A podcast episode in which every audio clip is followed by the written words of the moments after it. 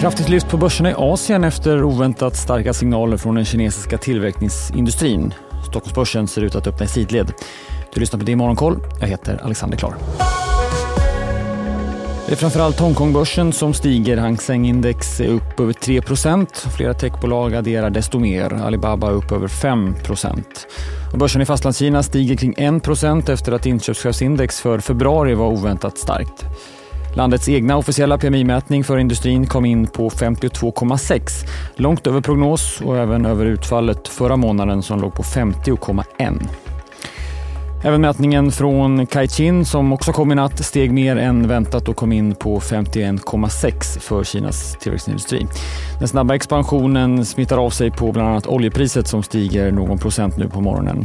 Och definitiva PMI-siffror från Japan, alltså en andra utläsning för februari, var också något bättre än väntat om än fortsatt en bit under det här viktiga 50-strecket. PMI-utfallet för februari skruvades upp från 47,4 till 47,7. Och så kan vi också notera i PMI-skörden att det kom in starkare än väntat från indiskt håll nu på morgonen. Tokyobörsen går inte lika starkt men är upp ett par tiondelars procent medan det är stängt i Sydkorea idag. Men från landet har det kommit data över exporten.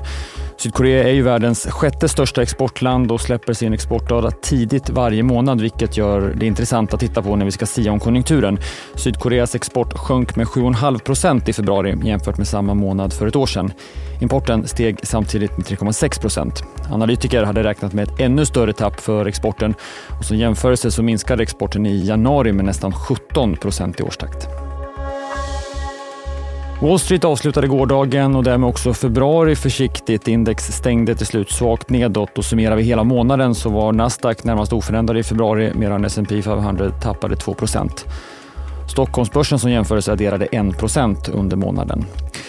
Efter Wall Streets stängning så rapporterade dotterbolaget HP. Det blev ett betydligt lägre resultat än i fjol och just PC-försäljningen går fortsatt svagt samtidigt som utsikterna möjligtvis var något bättre än väntat och aktien lyfte 3% i efterhanden. Investmentbanken Goldman Sachs överväger att sälja sin konsumentverksamhet. Bolagets VD David Solomon sa på bolagets kapitalmarknadsdag att det var ett misstag att ge sig in i konsumentsegmentet. Och enligt uppgifter till Bloomberg så överväger banken flera alternativ nu, varav ett uppges vara att sälja verksamheten. Aktien backade närmare 4% igår. Vi vänder till Sverige där fastighetsbolaget Balder har fått sänkt kreditbetyg av Moody's ner till så kallad skräpstatus, vilket påverkar bolagets möjligheter att finansiera sig. Balder avslutade sitt samarbete med Moody's redan 2019 men institutet har fortsatt att bevaka bolaget. Storskogens VD Daniel Kaplan har sålt aktier i bolaget för drygt 15 miljoner kronor och minskat sitt innehav med ungefär 2% Kaplan säger i en kommentar att försäljningen gjordes för att betala skatt och Kaplan äger fortsatt drygt 14% av rösterna och 4% av kapitalet i Storskogen. På tal om att köpa och sälja aktier så har det skett insiderköp i både K Fastigheter och storägaren i lilla spelbolaget Future Gaming har fyllt på sitt innehav.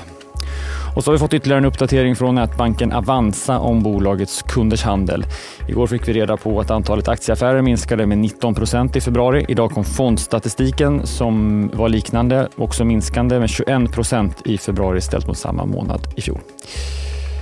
Mycket PMI-data att se fram emot idag. Svenskt PMI-utfall för industrin kommer klockan halv nio och amerikanskt att hålla koll på i eftermiddag.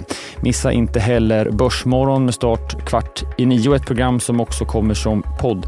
Dessutom håller finansminister Elisabeth Svantesson en pressträff om läget i den svenska ekonomin klockan 11.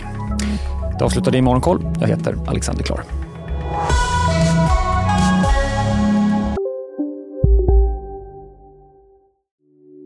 Hej, Ulf Kristersson här. På många sätt är det en mörk tid vi lever i. Men nu tar vi ett stort steg för att göra Sverige till en tryggare och säkrare plats. Sverige är nu medlem i Nato. En för alla, alla för en.